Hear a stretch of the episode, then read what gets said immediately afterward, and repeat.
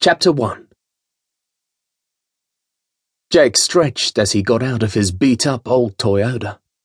It was good to be back in his hometown again, and he was looking forward to catching up with his best friend. He had gotten home the night before after another six-month stint at the University of Melbourne. Jake was studying for his Masters of Commercial Law and had another eighteen months' worth of study ahead of him. However, now it was semester break, and Jake had come home. He wanted to see his friends and run with his pack. That, especially, Jake had missed.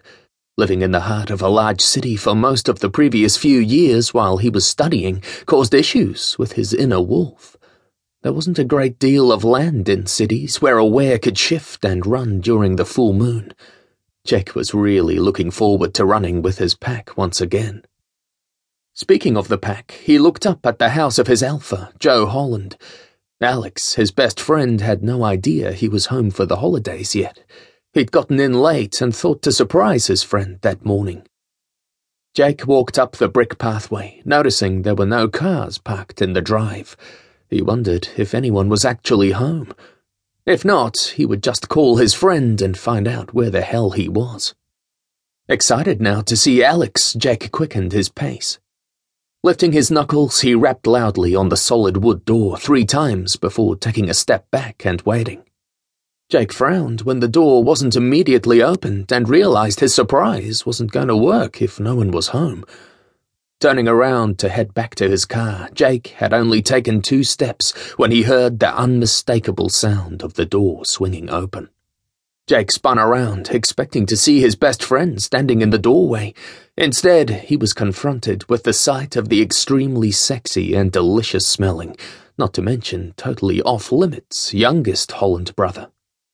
Jake shook his head to clear the lust coursing through his entire body.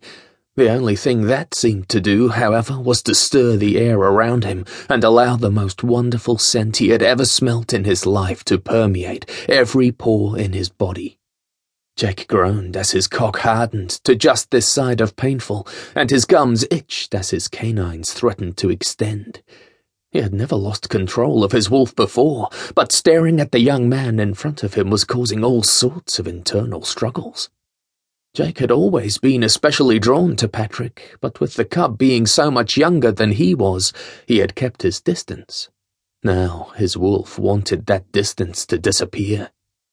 Before Jake knew what was happening, he found himself with his arms full of hot, horny teenager as Patrick attempted to climb his body. Jake moaned when their hard shafts rubbed against each other as Patrick's soft lips found his. Jake wrapped his arms tightly around Patrick and took control of the kiss, while the younger man clung to Jake's body. He staggered back towards the house until he had Patrick pressed up against the wall. Jake's wolf howled his approval of the situation.